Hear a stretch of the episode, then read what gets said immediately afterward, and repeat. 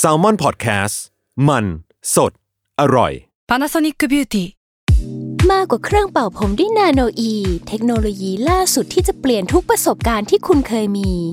นาโนอีมอยส์เจอร์พลัสเพิ่มความชุ่มชื้นให้เส้นผมหลังใช้งานมากขึ้นถึง 18 เท่า พร้อมชะลอการเฟดของสีผมสำหรับคนชอบทำสีผม ดูแลความชุ่มชื้นทั้งเส้นผม หนังศีรษะและผิวคุณ Panasonic NA0J มีเทคโนโลยีนาโนอีที่ care only you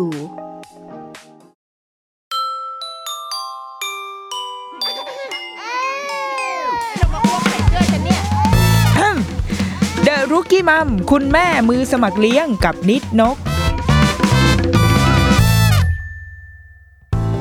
สวัสดีค่ะเดรุกี้มัมคุณแม่มือสมัครเลี้ยงกับนิดนกค่ะ เข้าสู่เดือนสิงหาคมกันแล้วที่ใครใครนะใครช่างไปบอกว่าเป็นเดือนแห่งวันแม่ งานเข้ากูเลยพอเป็นเดือนสิงหาคม เดือนแห่งวันแม่ดังนั้น เราก็ต้องมีความพิเศษเกิดขึ้นในรายการเดอะรุกี้มัมที่เป็นรายการของความแม่หน่อย ซึ่งเดือนสิงหาคมนี้ วันแม่ในปีนี้ เราขอนำเสนอ The Rookie Mom Multiverse of Motherness ถึงจังจังจึงจึงจึงจึงเปิดตัวให้ดูแรง นั่นเป็นเพราะว่าอะไรเราเรารู้สึกว่าเอออาจจะเป็นเพราะส่วนตัวชอบแบบ ชอบรับเข้า อะ ชอบดูหนังดูละคร อ่านหนังสืออ่านนิทงนิทานหลังๆ จะอ่านนิทานเยอะหน่อยเนาะก็เลยเออไม่ว่าเราจะไปแบบเสพสื่อใดเรื่องราวใด ๆ ก็ตามอะค่ะ พอตอนนี้เราอยู่ในสเตตัสแม่ ทุกครั้งเวลาเรารับสื่อสารรับข่าวสารรับ รับรู้เรื่องราว หนังละครทั้งหลาย มันก็อดไม่ได้ที่จะเชื่อมโยงกลับมาสู่สเตตัสที่เราที่เราคุ้นเคยอยู่ในตอนนี้หรือว่ามันอาจจะเป็นมุมมองที่ก่อนหน้าเนี้ย เวลาที่เรายังเป็นวัยรุ่นยังเป็นนักเรียนอยู่ เราไม่เคยนึกถึงมุมนี้อย่างลึกซึ้งขนาดนี้มาก่อน แต่ว่าพอเรามาเป็นแม่จริง ๆ มาอยู่ในวงการนี้จริง ๆ แล้วได้ไปดูดูหนังดูละคร อ่านหนังสืออ่านนิทาน เราเราเลยเหมือนจะพบรหัสบางอย่างหรือว่าภาพบางอย่างที่คนทำเอาจริงแล้วมีความตั้งใจที่อยากจะนำเสนอ ความคิดหรือว่าภาพของตัวละครเนี้ยออกมาให้ผู้ชมได้ได้เข้าใจ แล้วก็ในความเราปฏิเสธไม่ได้ว่า ไม่ว่าหนังละครสื่อเรื่องเหล่านั้นนะคะเขากำลังพูดถึงอะไรอยู่เนาะตัวละครจริงๆ ไม่ได้จะพูดเรื่องแม่ด้วยซ้ำ มีพระเอกนางเอกที่เป็นหนังบู๊หนังอะไรก็ตาม แต่ว่าหนังและละครที่ดีสื่อที่ดีเนี่ย โดยมากแล้วค่ะ มันจะมีตัวละครแม่ว่ะ มันจะมีครอบครัว มีคุณพ่อถ้าไม่แม่ก็พ่อนะคือในในวงเล็บที่นี้คือ ใครสักคนหนึ่งอะที่เป็นที่เป็นต้นทางของตัวละครตัวเนี้ยเรามักจะได้เห็นการนำเสนอตัวละครที่ว่าขอขอในที่นี้ขอใช้คำว่าแม่ไว้ก่อน นำเสนอตัวนี้มาเพื่อจะบอกว่าการที่คนคนหนึ่ง character หนึ่งจะเติบโตขึ้นมาได้ จะกลายเป็นคนแบบไหน เป็น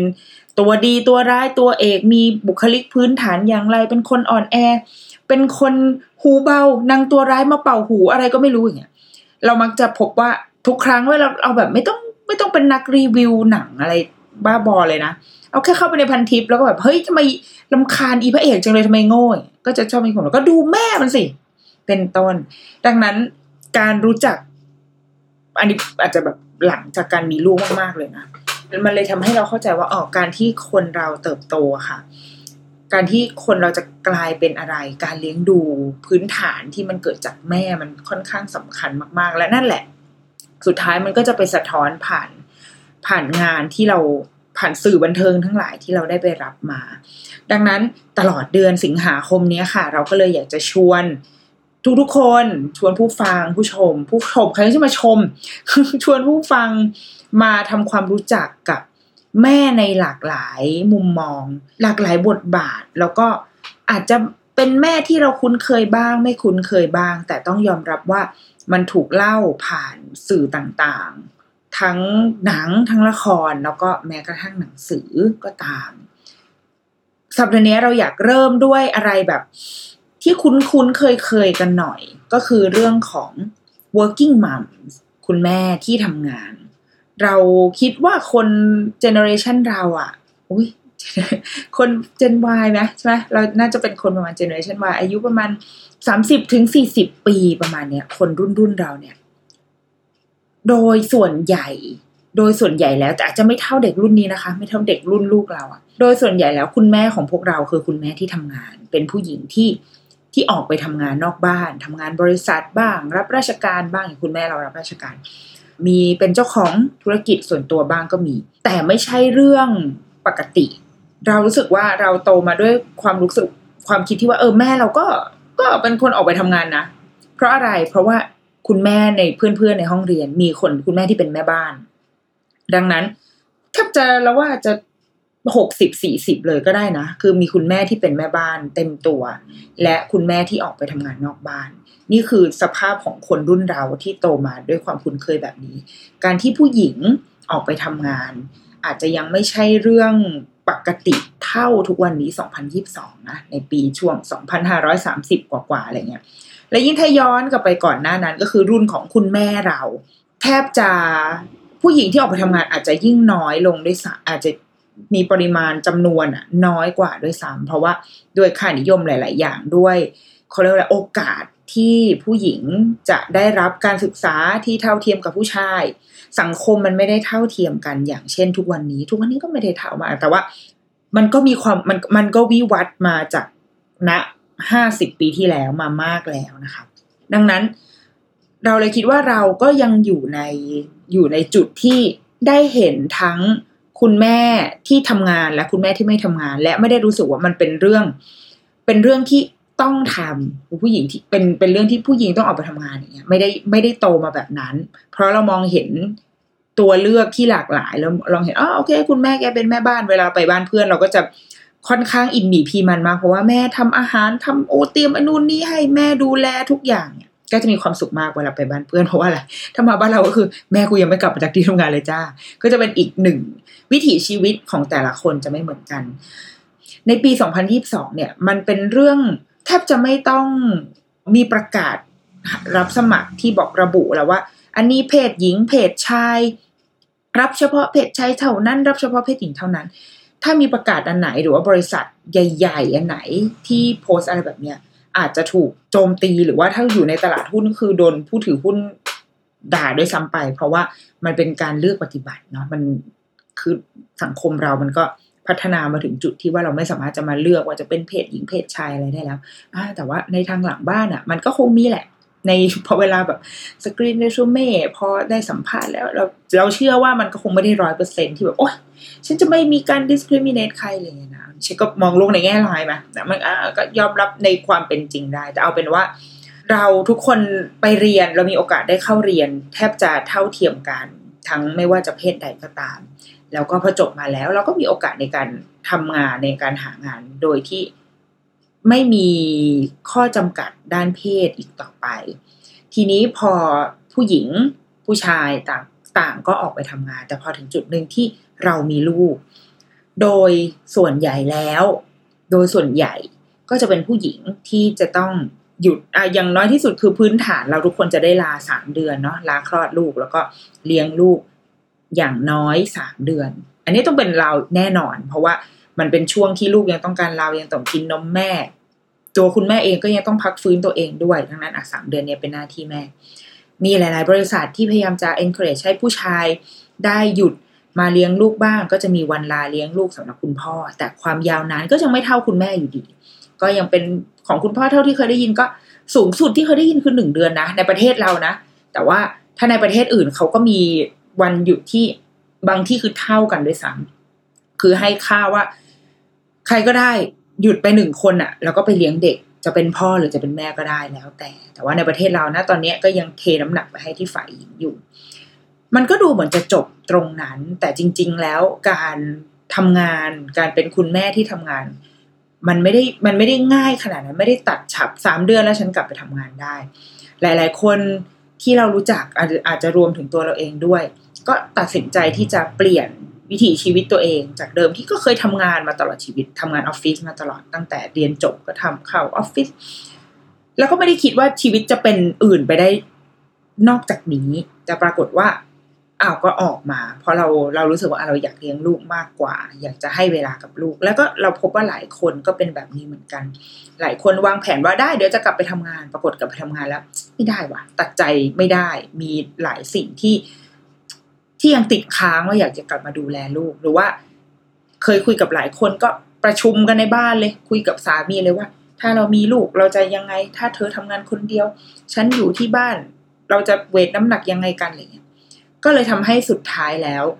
ผู้หญิงคุณแม่ก็ยังต้องทำหน้าที่ในการในการเลี้ยงลูกและทำงานไปด้วยทำงานในที่นี้ก็คือทำงานนอกบ้าน เราจะเห็น เรื่องของของผู้หญิงทำงานเดี๋ยวนี้ผู้หญิงทำงานที่มีลูกอะ่ะ ค่อนข้างเยอะมากๆในในสื่อบันเทิงในหนังในละครในสมัยใหม่ เพราะว่า เพราะมันก็คือวิถีชีวิตของคนจริง ๆ เนาะหนัง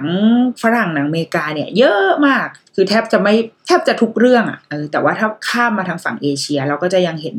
อ่าก็อาจจะด้วยความแตกต่างของวัฒนธรรมก็ด้วยส่วนหนึ่งนะคะเราก็จะเห็นทั้ง คุณแม่ที่อยู่บ้านเป็นแม่บ้าน ซึ่งส่วนใหญ่ก็จะเป็น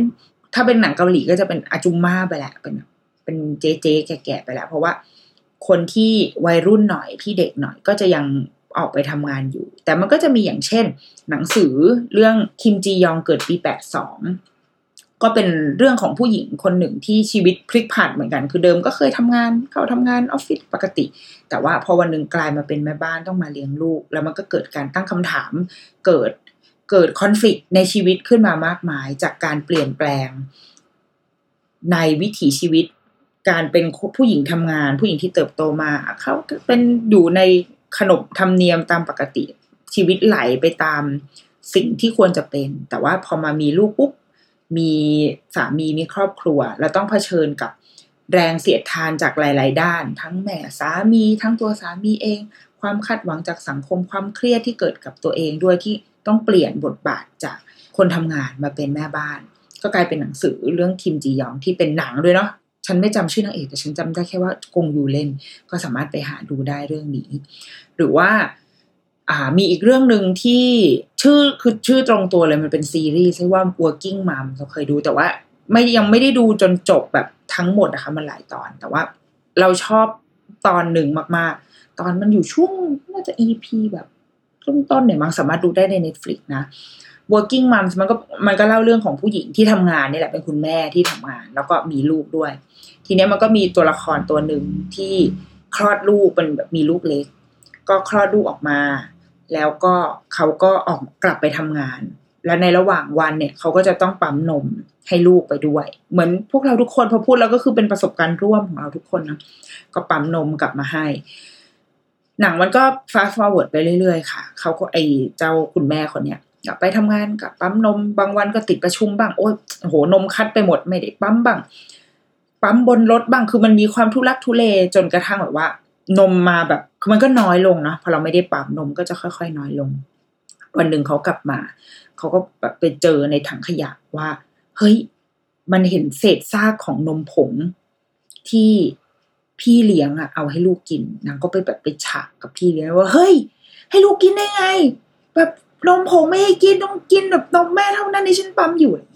แล้วพี่เลี้ยงก็เถียงมาด้วยด้วยคำประมาณว่า ก็รู้แล้วแต่ว่านมมันมีแค่นี้แล้วลูกคุณอยากกินลูกคุณหิวมาก คือต้องการจะกินต่อแล้วจะให้ทำยังไงในเมื่อนมของคุณมันไม่พอแล้ว มันไม่มีอีกต่อไป ดังนั้นกูก็คือต้องเปิดกระป๋องนมผงแล้วเอามาชงแล้วโว้ยไม่งั้นก็คือเด็กก็ไม่มีอะไรกิน และหลังจากฉากนั้นนางก็คือเข้าไปนั่งแล้วก็แบบไปนั่งปั๊มนม แล้วก็เหมือนนั่งคิดสระตะสระติกับตัวเอง เรารู้สึกกับฉากนี้มากๆ เพราะว่าเราว่ามันคือความคาดหวัง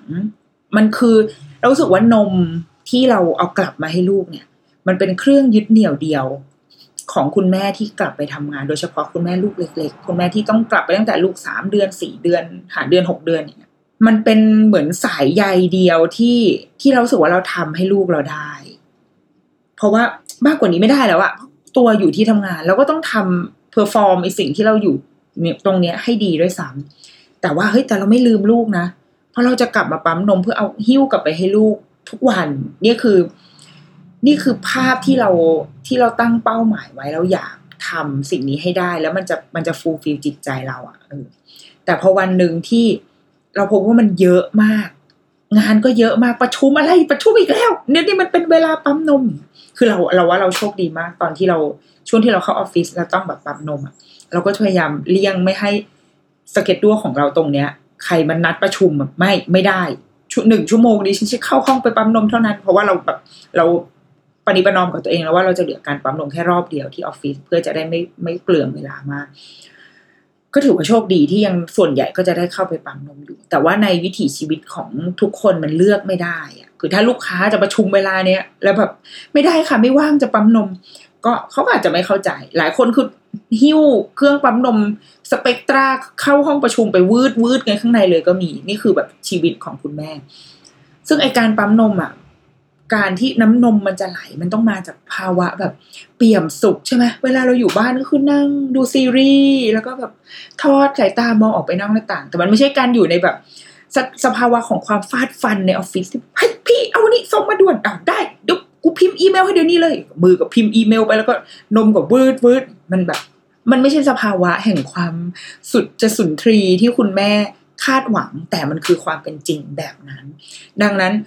พอเราอยู่ที่ทำงานอะน้ำนมแล้วก็จะค่อย ๆแบบ หมดหดลงไปเรื่อยๆ ความเครียดของแม่ก็จะปะทุขึ้นมาอีกหนึ่งครั้งว่าอ้าวแล้วถ้าน้ำนมหดแล้วลูกเราจะพอกินไหม จะมีนมให้ลูกเรากินหรือเปล่า ก็กลายเป็นเครียดเข้าไปอีกหนึ่งระดับอะเพราะเดิมทีต้องออกมาทำงาน ก็รู้สึก อืรู้สึกแย่ รู้สึกพอมองเห็นเพื่อนที่ได้อยู่ กับลูกถ่ายรูปลง Facebook ทั้งวัน เขาดูน่าจะดีจังได้ใช้เวลากับลูก แต่ลูกฉันก็คือแบบฝากพี่เลี้ยงบ้างฝากอาม่าบ้างโอ้ยคิดถึงจังเป็นห่วงจัง แต่ไม่เป็นไร แม่มีนมไปให้ แต่ตอนนี้เฮ้ยแม่กำลังจะไม่มีนมไปให้แล้ว มันคือการแบกความคาดหวังของตัวเอง แบกความคาดหวังของคนอื่น ที่บางที เราอาจจะมองไม่เห็นด้วยซ้ำว่าเขาเขาคือใครอะ คนในครอบครัวอาจจะไม่ได้มีใครบอกด้วยซ้ำแต่ว่าเรารู้สึกว่าเราต้องแบกมันเอาไว้ เพราะว่า ราะมันเป็นนอมันคือสิ่งที่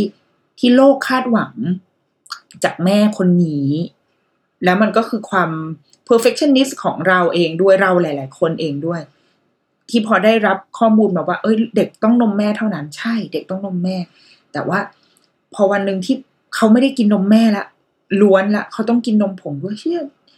เป็นที่เรานี่หว่าที่ไปทำให้ผิด ทั้งหมดนั้นมันคือสิ่งที่แบบกดทับเราทั้งหมดเลยมัน มันถมถมถมตัวเราจนเราแบบ ไม่มีที่ยืนแล้วแล้วก็กลายเป็นความเครียดของเรา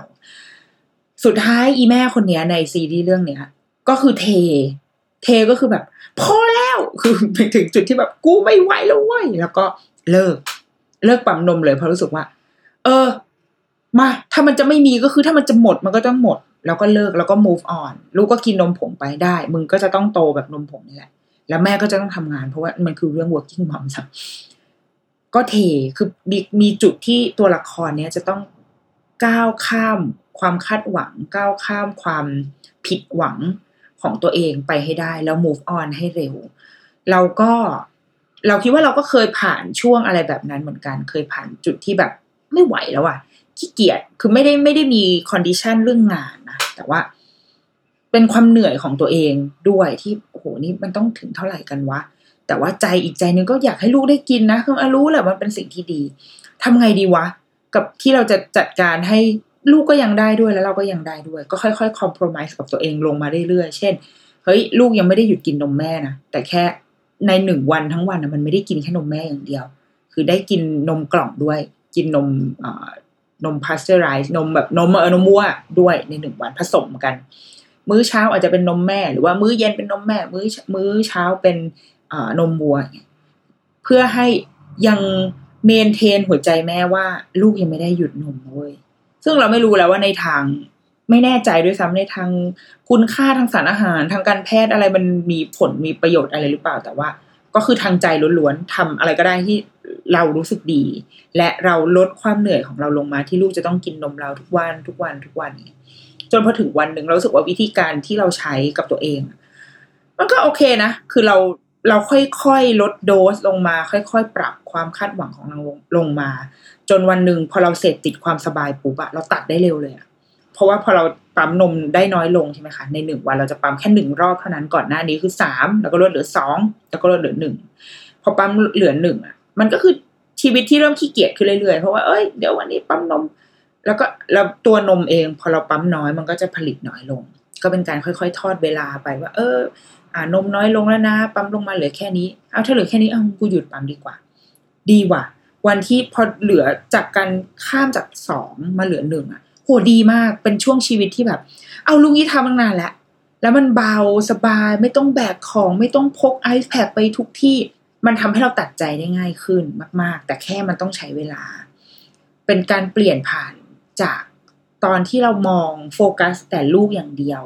โฟกัสว่าลูกจะต้องได้นมแม่ ลูกจะต้องได้รับสารอาหารได้ไออุ่น ได้ภูมิคุ้มกันที่ไม่มีเครื่องดื่มไหนในโลกใบนี้จะมอบให้ลูกได้ ก้าวข้ามไอ้ตรงนั้นอะไรกลับมาให้รางวัลตัวเองแทนว่า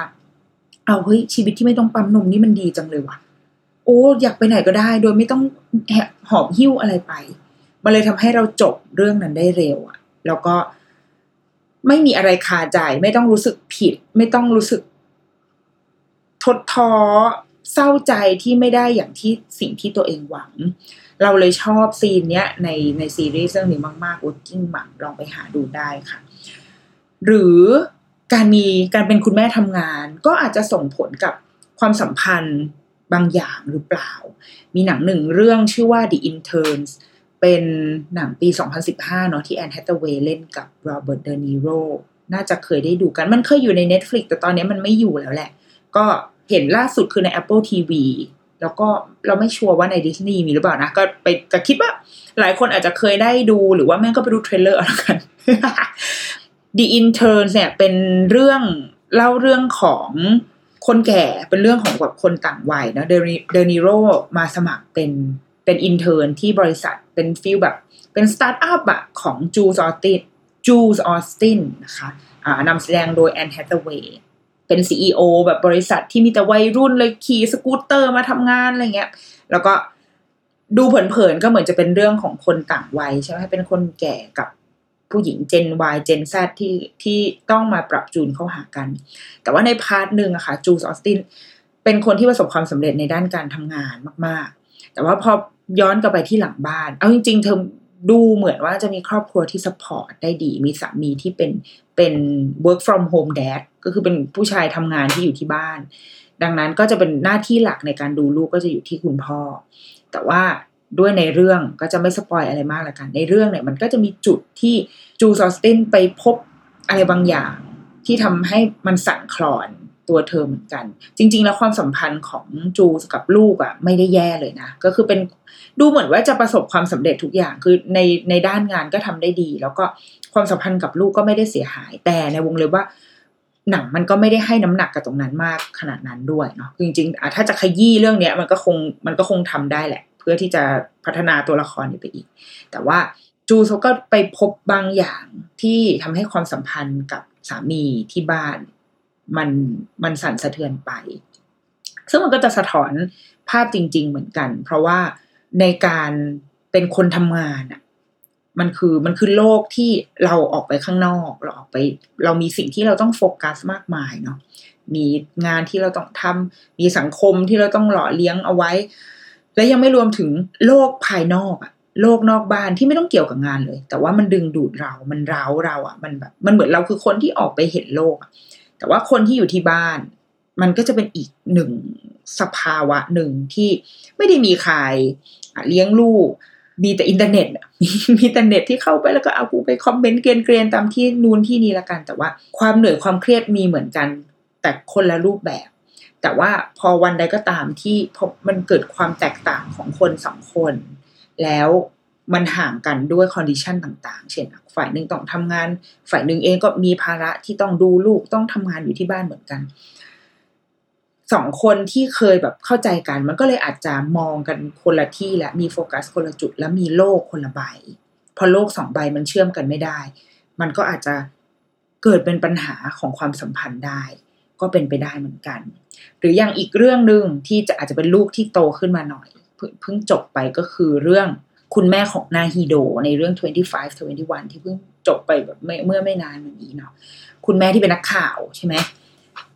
ความเป็น นักข่าว ความเป็นคนทำงาน และมันคือคนที่มีชื่อเสียง เป็นคนที่แบบสังคมรู้จัก ก็เป็นอีกหนึ่งความท้าทายที่แม่จะต้องต้องแบกรับเอาไว้ เพราะวันหนึ่งมันทำให้สถานะของแม่หัวโขนที่แม่ถือไว้เนี่ย มันมากระทบกับลูกด้วย เราชอบที่เรื่องนี้มันทำให้เราเห็นลูกเราในในตอนโตอะตอนที่เขาอายุสิบกว่า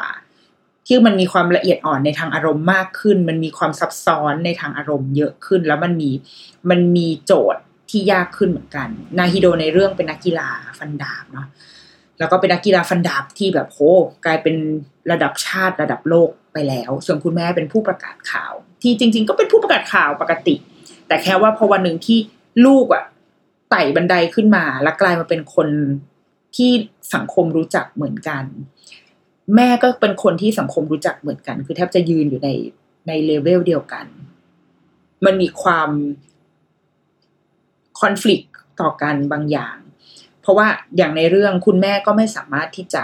ไม่ได้บอกใครว่านาฮิโดเป็นลูก เพราะว่าด้วยอาจจะอยากรักษาความเป็นส่วนตัวของลูกเอาไว้ด้วย แต่ว่าด้วยหน้าที่ของแม่ที่ต้องรายงานข่าวเรื่องลูก มันหลีกเลี่ยงไม่ได้ ที่จะต้องพูดในสิ่งที่ตัวแม่เองไม่ได้อยากพูด ลูกที่ก็อาจจะรู้แหละ คือเราคิดว่าโดยเท่าที่ดูจากในซีรีส์เขารู้แหละ รู้ว่าแม่กำลังทำตามหน้าที่ แต่ใน part ของความสัมพันธ์ที่เป็นแม่และลูกค่ะ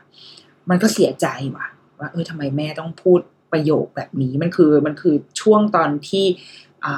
นาฮีโดมันได้เหรียญที่ได้เหรียญ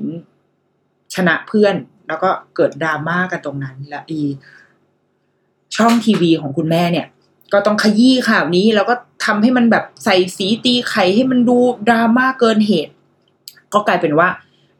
นาฮีโดก็จะถูกโจมตี เพราะว่าคนที่ไปชนะเขามาเนี่ย โกยูริมเนี่ย เป็น nation level อะคือทุกคนรักอะ ทุกคนโอ้เอ็นดูมาตลอดแล้วอยู่ดีเด็กกระโปโลคนนี้เป็นใครมาเอาชนะ ขวัญใจของประชาชาติดังนั้นก็แกก็จะต้องโดนโจมตี แต่แม่แทนที่จะ support เรา กลับกลายเป็นหนึ่งในตัวละครที่ไปไปโจมตีเราด้วย มันก็เกิดความเสียใจเหมือนกัน ความสัมพันธ์ของนาฮีโดกับคุณแม่ในเรื่องเนี้ย มันก็เลย มีความแบบไม่ไม่ connect กันเท่าที่ควรจนกระทั่งมันถึงตอนหนึ่งเนาะที่เขาอุทิศให้กับว่าอะแม่กับลูกก็ได้กลับมา connect แล้ว ได้คุยกันมากขึ้น การไอการไม่ได้คุยกันเนี่ยแหละ การที่แม่ไปทำงานทั้งวี่ทั้งวัน แล้วก็กลับมาก็คือเจอลูกแบบผ่านกระจกหน้าห้องนอนของเขาอย่างเงี้ยได้คุยกันน้อยมากอะมันก็เลยทำให้ความสัมพันธ์ของเขาทำให้ ความเข้าใจกันมันอาจจะน้อยลง แต่เราเราก็ยังชอบวิธีการการเขียนบทของเขานะ ที่มันทำให้เรารู้ว่าจริงๆแล้วสายสัมพันธ์ของสองคนนี้ดี ดีมาแต่เก่าก่อน ตั้งแต่ตอนมีคุณพ่อแหละก็ดีมาเสมอแล้วก็นายฮิโดเป็นเด็กที่มีฟาวเดชันดีอะคือพื้นฐานดีมีเพราะอย่างน้อยที่สุดอะถ้าเกิดใช้ศัพท์แบบหมอประเสริฐก็คือ เขามีพ่อที่มีอยู่จริง แม่ที่มีอยู่จริงในวงเล็บคือพ่อ เพราะว่าเขาสนิทกับพ่อมากใช่ไหมคะ แล้วก็ในช่วงที่ครอบครัวยังมีทั้งคุณแม่คุณพ่อมันโอเค ดังนั้นพอเขาโตมา แล้วคุณพ่อแบบเสียชีวิตไปอะนาฮิโดมันก็เลยไม่ไม่ได้แย่อะไร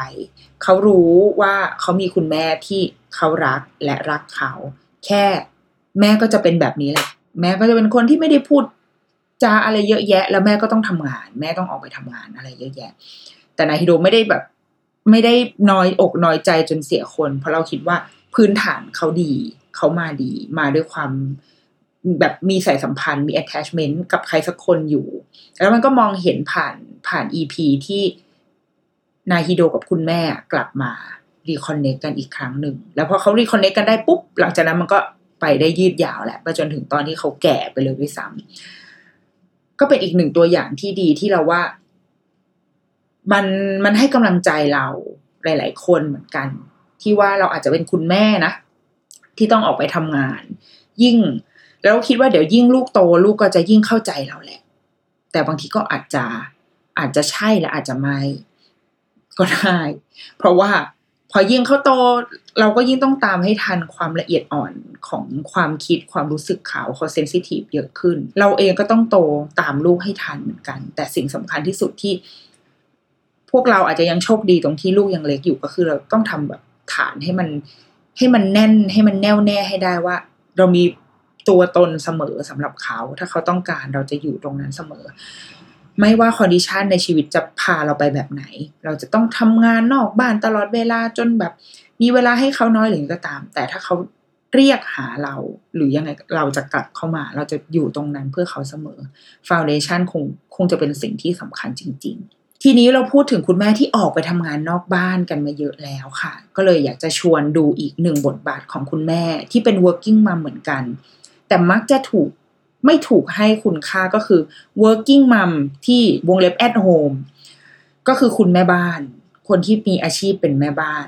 เรามองว่าไอ้ความเป็นแม่บ้านเนี่ย มันคือความว่างงานอะมันคือการอยู่บ้าน การเป็นแม่บ้านเท่ากับการอยู่บ้าน การอยู่บ้านที่ไม่ได้ทำงานนั่นคือเราเว้ยคือเราคือพวกเราเวลาวันเสาร์อะพวกเราตอนอยู่มปลายที่วันเสาร์แล้วก็คือนอนหมดสภาพอยู่บนเตียง แล้วก็นอนดูหนัง แล้วก็กินอะไรทุกอย่างบนเตียง อย่างนั้นนะคือการไม่มีอาชีพคือคือ การนอนขี้เกียจการนอนแบบไม่มีจุดหมาย แต่ว่าแม่บ้านไม่ใช่แบบนั้น เราคิดว่าอะสำหรับคนที่ไม่เคยมีลูกนะมันจะต้องมีสักวันหนึ่งอะวันหยุดสักวันหนึ่งที่เราแบบ อ้ขี้เกียจไม่ได้ไปไหนหรือว่าอยู่บ้านแล้วเราตั้งใจว่าวันนั้นนะเราจะเราจะทำงานบ้านเราจะเคลียร์ทุกอย่าง วันนั้นมันจะผ่านไปอย่างแบบเร็วมากเพราะหันไปดูนาฬิกาอีกทีคือห้าสี่โมงแล้วหรอผมหมดไปหนึ่งวันนี่กูทำอะไรอยู่นี่เพิ่งจัดได้ตู้เดียวเองเหรอนั่นแหละคืองานของแม่บ้านคือเป็นแบบ ถ้าเกิดจะให้เล่าแบบไทม์ไลน์ในหนึ่งวันนะ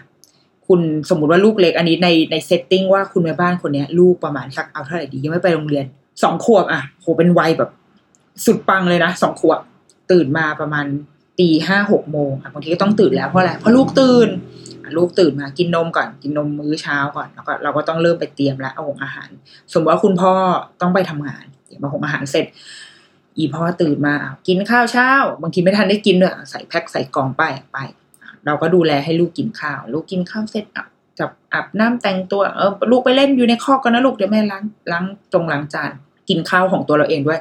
รู้ตัวอีกทีประมาณเก้าโมงเช้ามีเวลานิดหน่อย ต้องทำอะไรเล่นเล่นกับลูก เสริมพัฒนาการเดี๋ยวลูกไม่ฉลาดเล่นเล่นเล่นเล่นเอาลูกมาเต้นแกล้งแกล้งอ้าวพัสดุมาลาซาด้าส่งของเดินไปหยิบ รับของลาซาด้าปุ๊บเอากลับมาเอาลูกอะไรเปลี่ยนผ้าอ้อมอะเปลี่ยนเปลี่ยนเปลี่ยนเปลี่ยนเอาลูกอยากไปเล่นน้ำออกไปเล่นน้ำเอาเล่นน้ำเสร็จเอาตัวเปียกเอากูอาบน้ำอีกแล้วสิบเอ็ดโมงอะต้องเตรียมอุ่นข้าวให้ลูกทั้งทั้งที่ตัวเองยังไม่ได้หิวเลยนะ ยังไม่มีความหิวเลยแต่ว่าอะต้องเตรียมแหละเพราะว่ามันคือมื้ออาหารลูกนะเตรียมเตรียมเตรียม กินคงกินข้าว กินเสร็จล้างจานบ่ายโมงกล่อมลูกนอนกล่อมลูกนอนหลับไปด้วยบ้างไม่หลับบ้าง ตื่นมาอีกที่บ่ายสามอ้าวลูก มีความอยากพาลูกออกไปเดินเล่นสี่โมงห้าโมงกลับมา เตรียมอาหารเย็น กินข้าวเย็นกับลูก แล้วก็ทิ้งโน้ตไว้ให้ผัวว่าเออมึงหากินเองนะกินคงกินข้าวเสร็จ ทุ่มหนึ่งจับลูกอาบน้ำเข้าห้องนอน แล้วก็นอนบางทีหลับไปกับลูก แล้วก็ต้อง ดันตัวเองขึ้นมาใหม่ตอนสามทุ่มเพราะว่าไม่ได้กูยังมีงานที่ต้องทำลุกขึ้นมาสามทุ่มเจอผัวอะไร ผัวกินข้าวไว้ไม่ล้างจานแล้วก็จะชอบมีความแบบ ถ้าบางคนผัวบางบ้านที่ไม่พยายามจะเข้าใจเลย ก็อาจจะคิดว่า เฮ้ยทำไมแบบ ไม่ล้างจานให้หน่อยดิทำไมอยู่บ้านทั้งวันนี่ทำงานข้างนอกมันเหนื่อยแล้วเนี่ยทำไมไม่ช่วยล้างจาน ซึ่งถ้าเราฟังจากเส้นทางไทม์ไลน์ตรงนี้ทั้งหมดมันยังแทบไม่มีเวลาไหนเลยนะที่ได้นั่งว่างๆอะ ที่ได้นั่งแบบใช้สมองจริง ๆอะมันน้อยมากๆเลยในหนึ่งวันของคุณแม่ที่ต้องเลี้ยงลูกอยู่ที่บ้าน เราเคยคิดว่าการเลี้ยงลูกที่บ้าน เราเคยคิดตอนที่เรายังท้องอยู่ว่าเฮ้ยเราได้ เราทำงานที่บ้านได้แล้วลูกก็เล่นๆไปเราก็นั่งทำงานเนี่ย ปรากฏว่าเราผ่านไปแค่ประมาณเดือนเดียว เราก็พบแล้วว่ามันทำไม่ได้ เลยทั้งในแง่แบบ ทั้งในแง่ตารางชีวิต ที่มันแบบโหทับซ้อนยุ่งวุ่นวายกันไปหมด แล้วก็ลูกที่เอาแน่เอานอนไม่ได้ ด้วยสภาพอารมณ์หรืออะไรก็ตาม condition ของลูกในแต่ละวันไม่เหมือนกันเลย และสองคือเราไม่มีมันไม่สงบมากพอให้เราทำงานที่ต้องใช้ความคิดอย่างจริงจังเราทำงาน routine ได้นะแบบเห็นอีเมลตอบอีเมลง่ายๆ หรือว่าทำงานแอดมินง่าย ๆ ที่มันแค่เคาะตัวเลขธรรมดา คือไม่ต้องใช้ความไม่ต้องใช้ความคิดอะใช้สมองส่วนที่แบบ ไหลลื่นตามปกติอะอย่างนั้นได้เว้ยแต่ถ้าต้องเขียนงานต้องคิดงาน คนที่ต้องแบบอย่างเงี้ยหรือจะให้อัดพอดแคสต์ก็อัดไม่ได้ ถ้าลูกยังเล็กนะ เพราะว่ามันคือมันมีเสียงรบกวนตลอดเวลาเงี้ยเราไม่สามารถหนีมาใช้เวลาหนึ่งชั่วโมง เพื่อที่จะมีเวลากับความคิดสร้างสารรค์กับการใช้ความคิดกับตัวเองอะได้เลย ดังนั้นทุกอย่างมันก็จะถูกย้ายไปสำหรับ นี่มันคือความยากเบิ้ลเข้าอีกชั้นหนึ่งด้วยนะ คือคุณแม่ที่อยู่บ้าน แต่ยังต้องทำงานด้วยเป็นฟรีแลนซ์หรือก็ตาม หลาย ๆ สิ่งที่คุณแม่จะต้องทำมันเลยถูก move มาหลังสามทุ่มพอสามทุ่มคุณแม่ลุกขึ้นมาปุ๊บอะ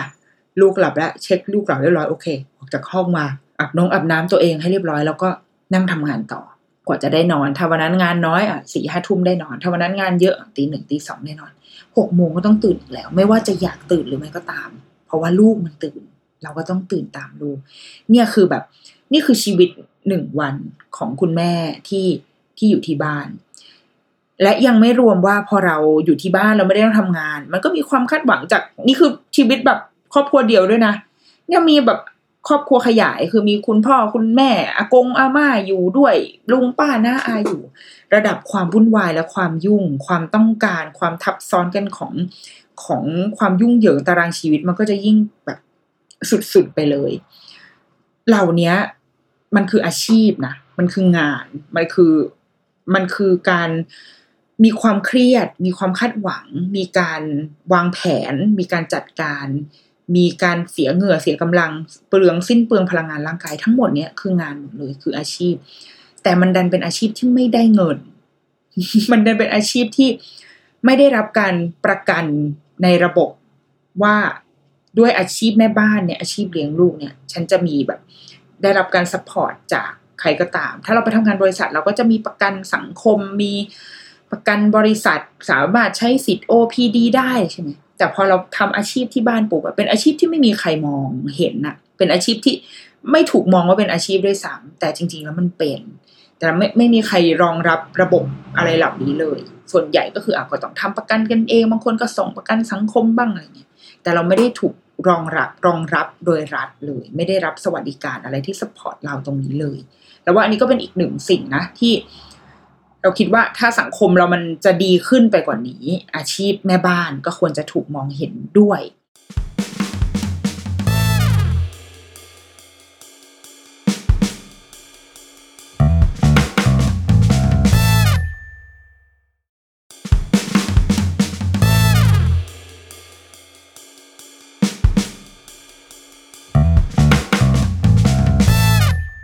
ทีนี้อาชีพแม่บ้านก็ถูกสะท้อนผ่านหนังผ่านละครผ่านหนังสือหลาย ๆ เล่มค่ะ ถ้าเกิดว่าเป็นแบบหนังโซนเอเชียหน่อยเราก็จะได้ดูเยอะ อย่างเช่นถ้าเราดูแบบซีรีส์เกาหลีเราก็จะเจอแก๊งพวกแก๊งคุณป้าแม่บ้านอ่ะ คุณป้าที่แบบอยู่บ้านเลี้ยงลูกเนี่ย ก็จะเป็นตัวละครที่น่าเอ็นดู เอ็นดูมากสนุกตลก อย่างเช่นแก๊งแม่แม่ในรีプライหนึ่งเก้าแปดแปด ก็คือเป็นแม่บ้านทางแก๊งเลยเนาะเป็นคุณแม่ที่เลี้ยงลูกอะคอยทำอาหารให้มีแม่ที่ทำงานคือต้องไปรับงานฝิ่นด้วย เพราะว่าที่บ้านไม่ค่อยมีเงินใช่ไหมคุณแม่ของอ่าไอหมอไอเจ้าหมอไอตัวหลอเออก็ต้องออกไปทำงาน แล้วก็ต้องไปทำงานให้ลูกไม่ให้ลูกรู้ด้วยนะต้องไปทำหลังทุกคนนอนหลับและอ่านตอนกลางคืนแม่ก็ออกไปทำงาน มีคุณแม่ที่เป็นแม่บ้านจริง ๆ ดูแลทำอาหงอาหารให้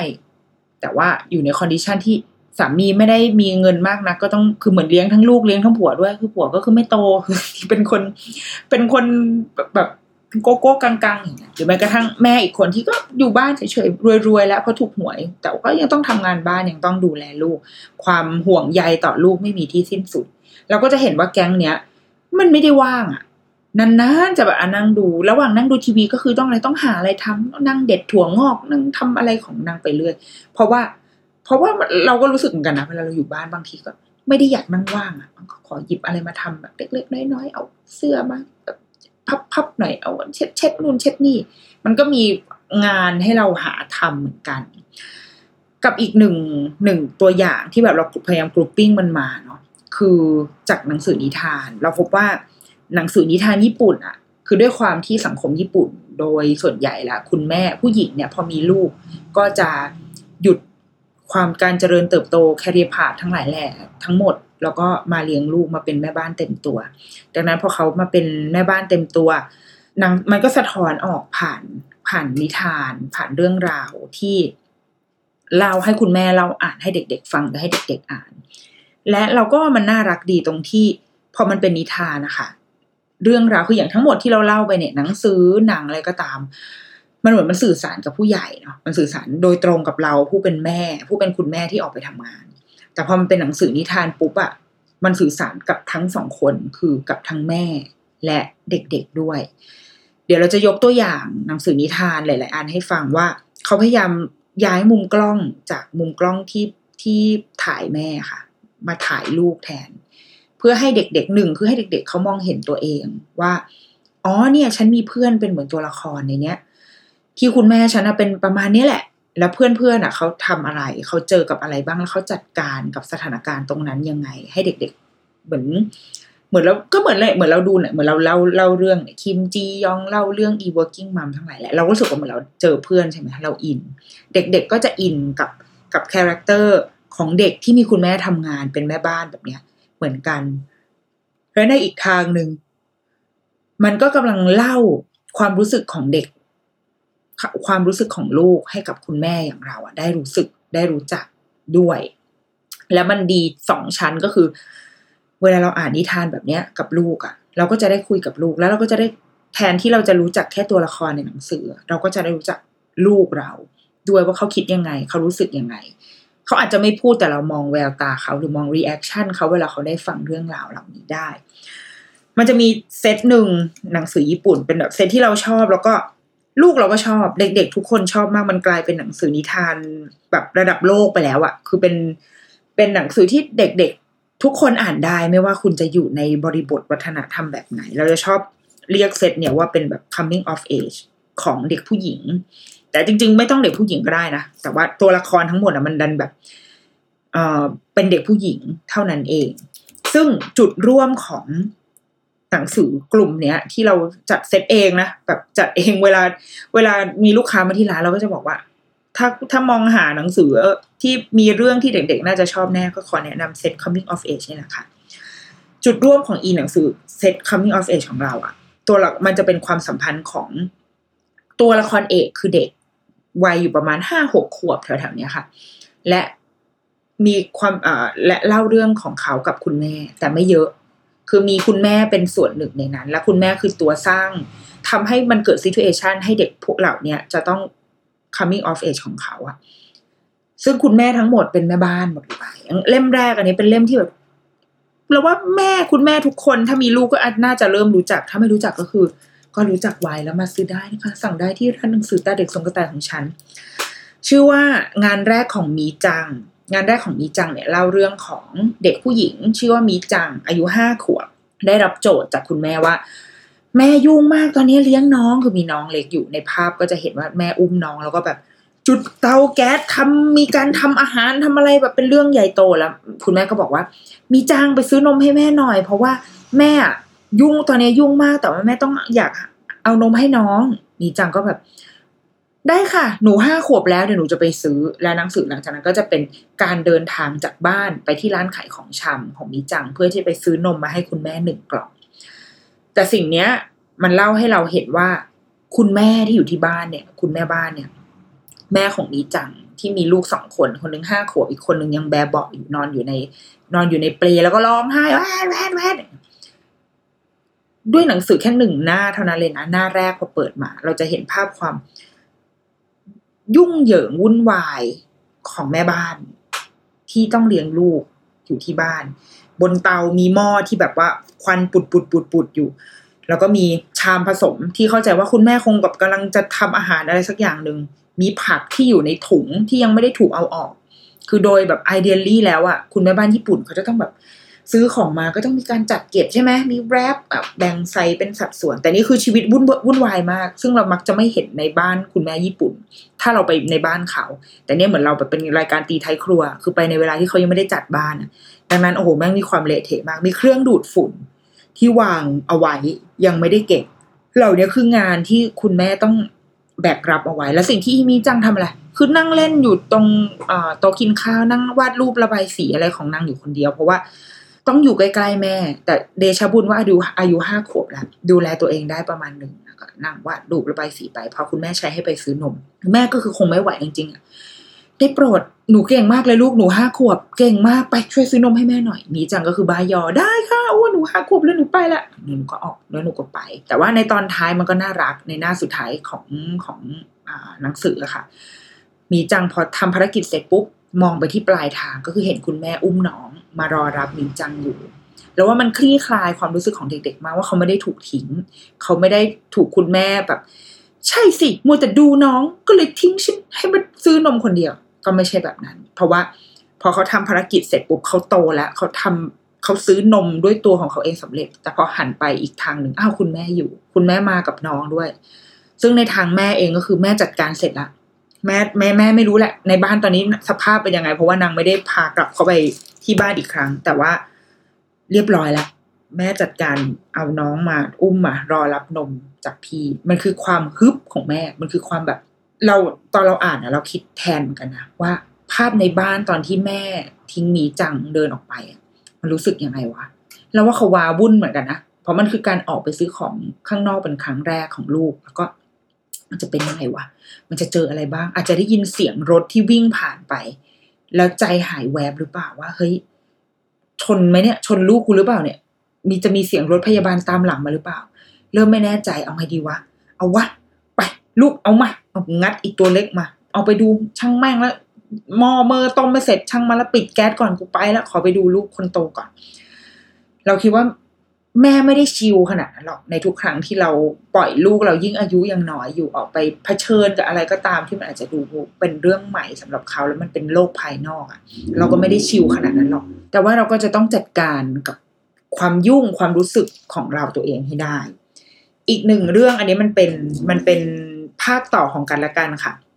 เล่มแรก ชื่อน้องหนูอยู่ไหน อีกเรื่องหนึ่งคือน้องหนูอยู่โรงพยาบาล เหมือนตอบกันเหมือนเป็นการถามแล้วตอบแต่จริงๆไม่เกี่ยวกันเลยนะสองเรื่องเนี้ยคือแค่ตัวละครเดิม แต่ว่าเนื้อหาจริงไม่เกี่ยวไม่ได้เกี่ยวกันเลย ไม่ใช่ว่า อีเล่มแรกที่บอกน้องหนูอยู่ไหนแล้วคำตอบเท่ากับน้องหนูอยู่โรงพยาบาลก็คือไม่ใช่นะเป็นเรื่องโดยคุณโยริโกะซูซูอิเรื่องเดียวคนแต่งกับคนวาดเดียวกับงานแรกของมีจังเลยค่ะ เป็นเป็นเทพทางด้านการเขียนนิทานให้ทั้งแม่และเด็กรัก เรื่องโดยคุณโยริโกะซูซูอิแล้วก็ภาพโดยคุณอากิโกะฮายาชิสองเรื่องนี้เล่าเรื่องของพี่น้องคืออาซาเอะแล้วก็อายะจัง เล่มไอเล่ม เล่มน้องหนูอยู่ไหน จะเป็นตอนที่คุณแม่ไอเจ้าอาซาเอะเล่นอยู่หน้าบ้าน คุณแม่ก็เดินออกมาแล้วบอกว่าอาซาเอะคุณแม่ขอไปธนาคารก่อนนะลูกอาซาเอะอยู่นี่ก่อนนะดูน้องด้วยนะ เดี๋ยวแป๊บเดียวแม่จะกลับมา ไอเราแบบอ่านตอนแรกเราคิดในใจแบบ โอ้โห แม่มึงเปรี้ยวมาก ไปธนาคารอะไรวะ แล้วแบบ ลูกมึงเล็กมากสี่ห้าขวบคือให้เล่นอยู่หน้าบ้านเนี้ยหรอแต่ก็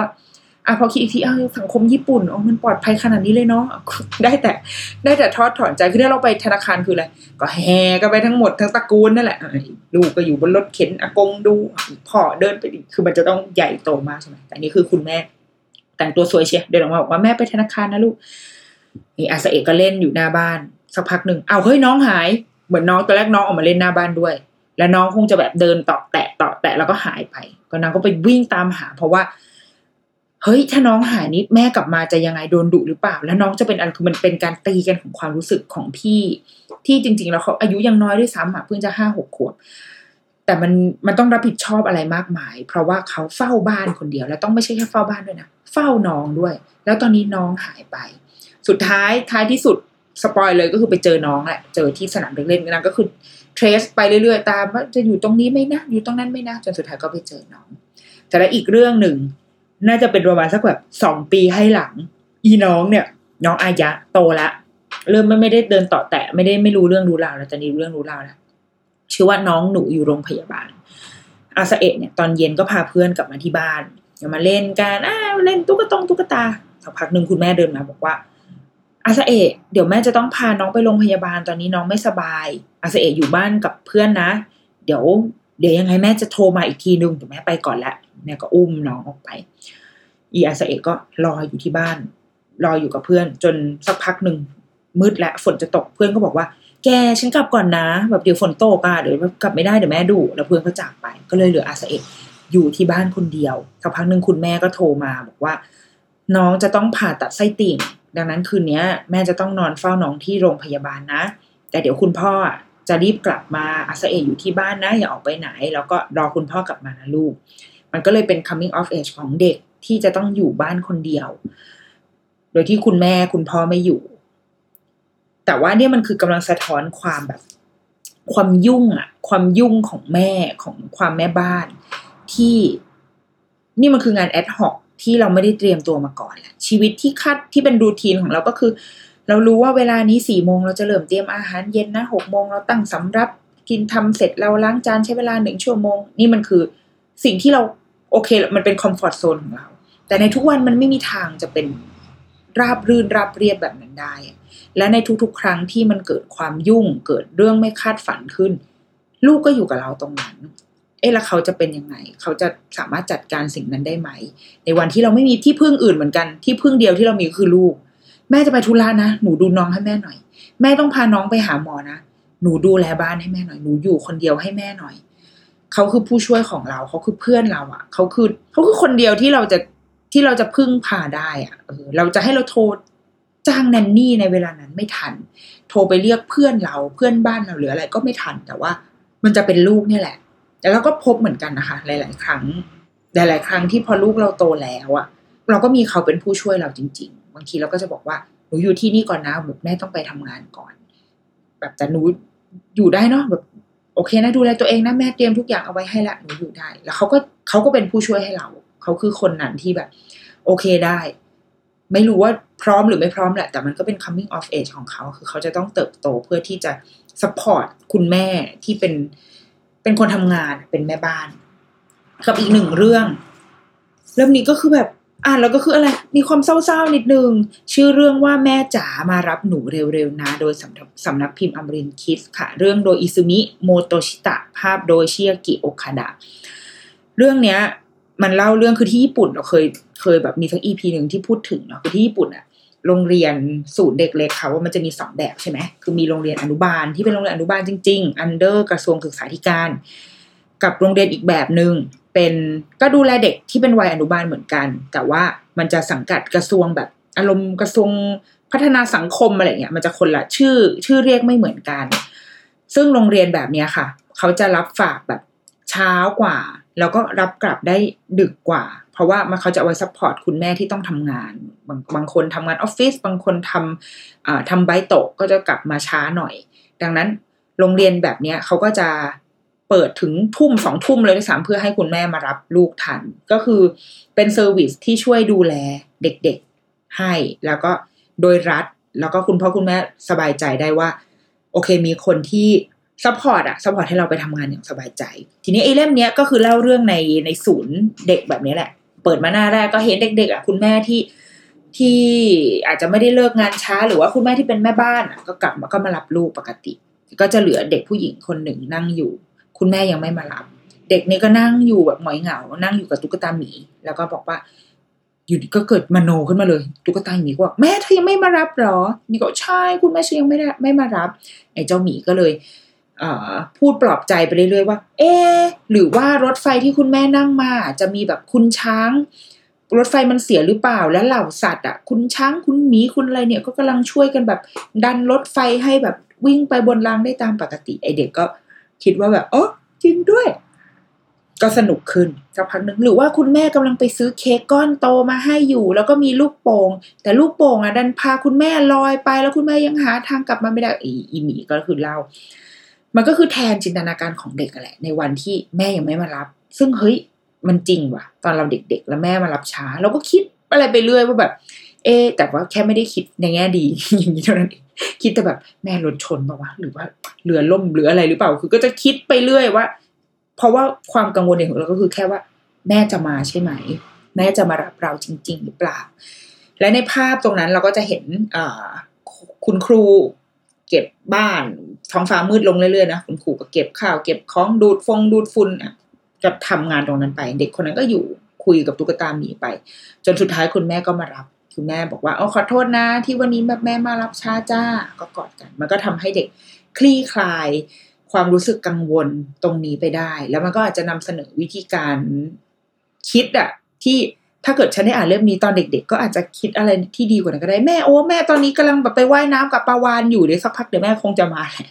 แต่สมัยนั้นก็คืออะไรแม่กูรถชนปะวะหรือว่าแม่โดนลักพาตัวไมยังไม่มารับเลยพอแม่มารับเราก็จะโล่งอกโล่งใจมาก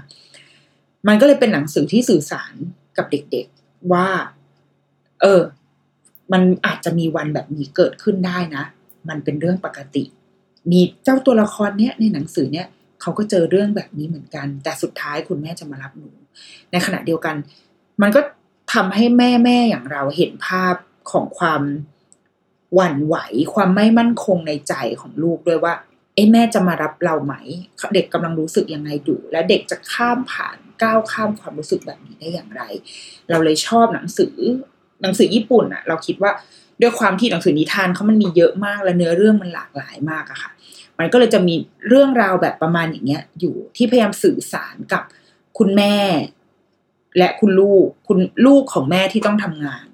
ไม่ว่าจะเป็นทำงานบ้านอย่างหนักหน่วง หรือว่าคุณแม่ที่ต้องออกไปทำงานนอกบ้านก็มีเหมือนกัน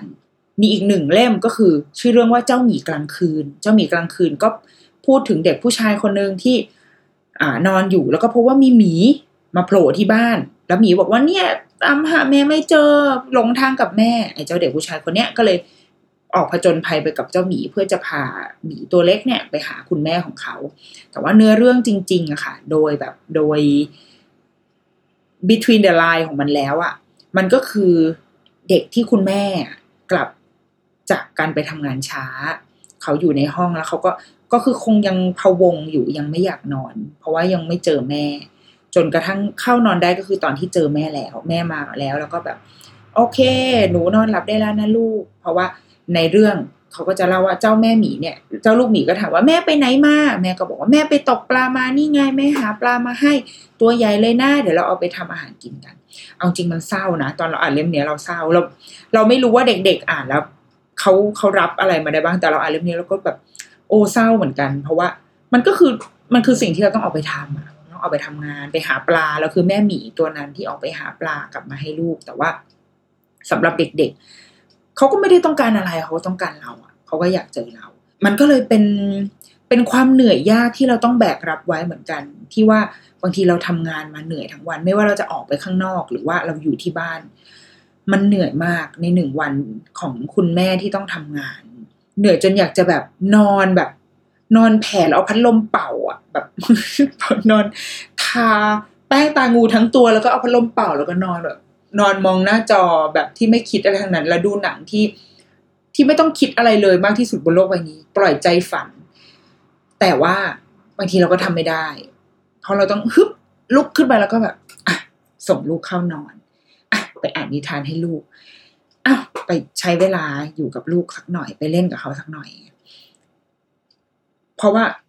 เราก็ตัดความคำนึงถึง ตัดความคิดถึง ตัดความลูกอะออกไปไม่ได้ และหลายครั้งถ้าเราไม่ทำเราก็จะรู้สึกผิดรู้สึกแย่ เราเป็นเราก็เป็นเหมือนกัน แล้วเราก็แต่เราเราว่าหลังๆมาเราพยายามแบบลดมาตรฐานลงแล้วก็บอกว่า ช่างมันเถอะให้รางวัลตัวเองบ้างก็ได้ ถ้าเหนื่อยก็คือยอมรับว่าเราเหนื่อยแล้วเราก็พัก แล้วเดี๋ยวที่เหลือ ก็ให้คนอื่นจัดการไป แล้วก็รวมถึงลูกเองด้วย ก็ต้องเรียนรู้ที่จะจัดการตัวเอง เหมือนกัน ผิดหวังบ้างก็ได้ที่วันนี้แม่อาจจะแบบ ไม่ไหวจริงว่ะ ที่จะ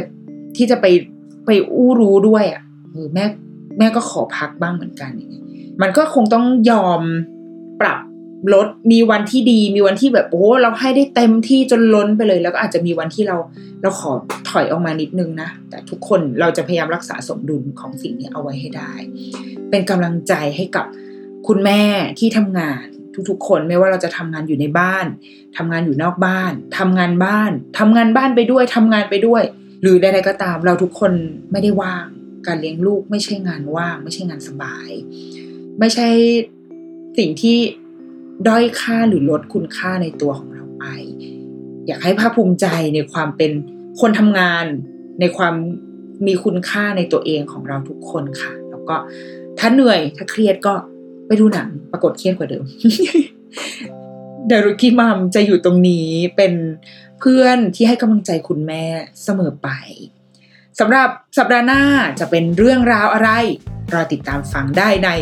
The Rookie Mom Multiverse of Martinez เย้ พบกันสัปดาห์หน้า สวัสดีค่ะ